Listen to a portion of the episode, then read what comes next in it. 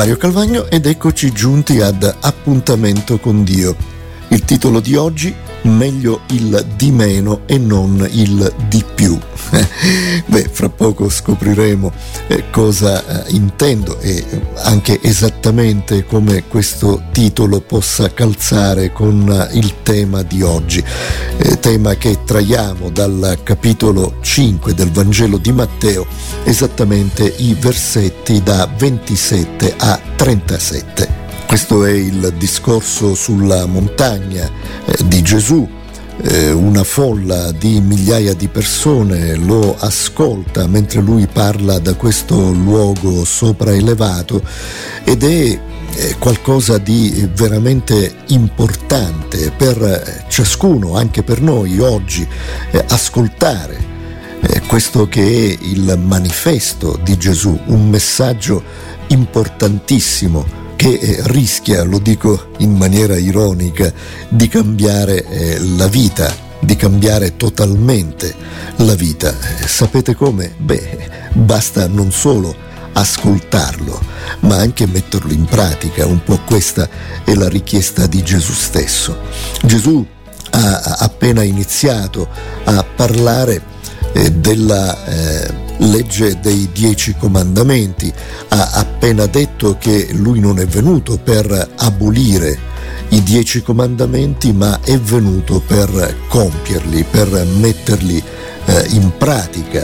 E ha detto anche che con i dieci comandamenti eh, non si scherza. Insomma, voi avete udito che fu detto agli antichi non uccidere e chiunque avrà ucciso sarà sottoposto al tribunale, ma io vi dico Chiunque si arrabbia con un altro corre il rischio di essere giudicato, di essere sottoposto al tribunale e basterà che diate dello stupido a una persona, a un vostro amico, a una persona che incontrate per correre il rischio di essere portati davanti al tribunale di Dio. E se lo maledirete, correrete il rischio di perdere la vita eterna.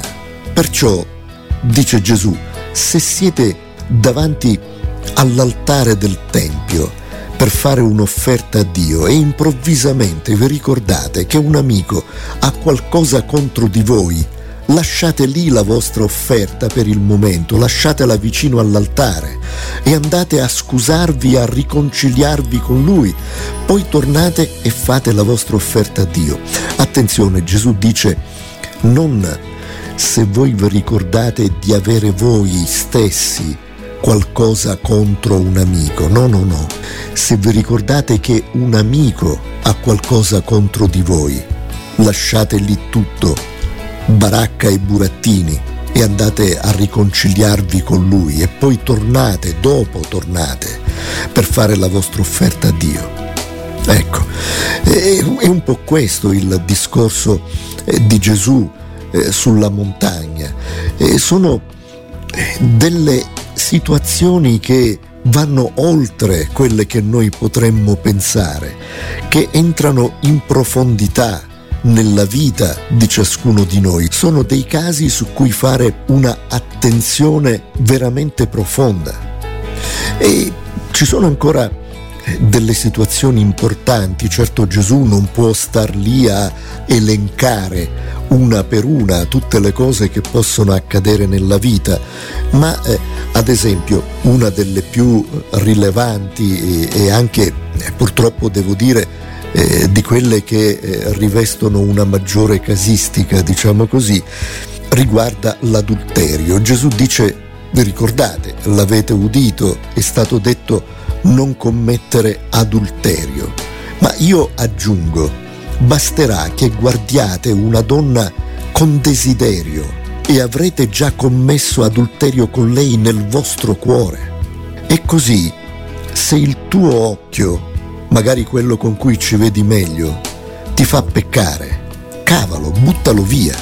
Meglio perdere una parte del tuo corpo anziché finire tutto intero nel fuoco della geenna. E se la tua mano, anche se è la mano destra, ti fa peccare, tagliala, buttala via. Meglio questo che trovarti a bruciare nel fuoco distruttore della geenna. E chiaramente Gesù eh, non vuole invitarci ad agire così nella realtà dei, dei fatti, nella realtà della vita, ma vuole farci capire che dobbiamo essere disposti a rinunciare anche a qualcosa eh, di realmente importante o di apparentemente importante per noi pur di non cadere nel peccato.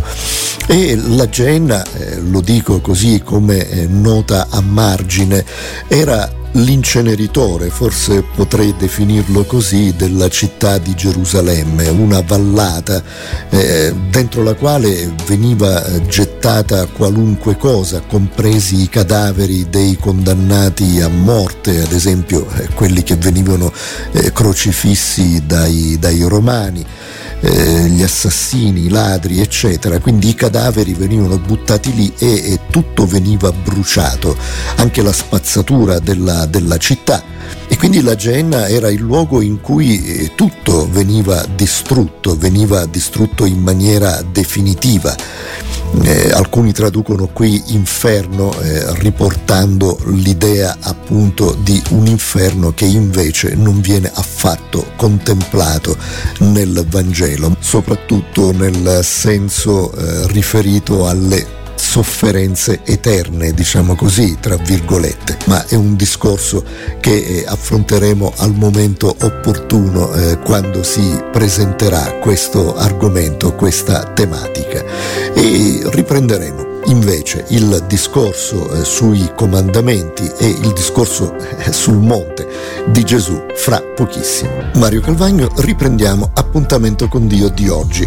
Il titolo Meglio il di meno e non il di più. Fra poco eh, scopriremo l'arcano, scopriremo qual è il motivo, la motivazione che mi ha spinto a dare questo titolo per quanto riguarda il, l'episodio narrato nel Vangelo di Matteo al capitolo 5 i versetti che vanno dal 27 al 37 è una parte, lo ricordavamo anche prima, del discorso di Gesù sul monte.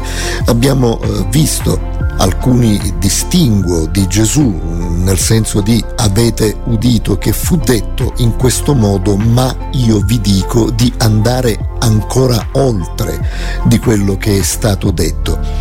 E l'ultimo tema che eh, abbiamo visto nel segmento precedente eh, riguarda l'adulterio. Avete udito che fu detto non commettere adulterio, ma io vi dico che chiunque guarda una donna per desiderarla ha già commesso adulterio con lei nel proprio cuore. Questo è il, lo stadio superiore, lo stadio di eh, spiritualità profonda eh, che ci vincola ad osservare la legge di Dio, i dieci comandamenti, in una maniera nuova, in una maniera superiore, appunto.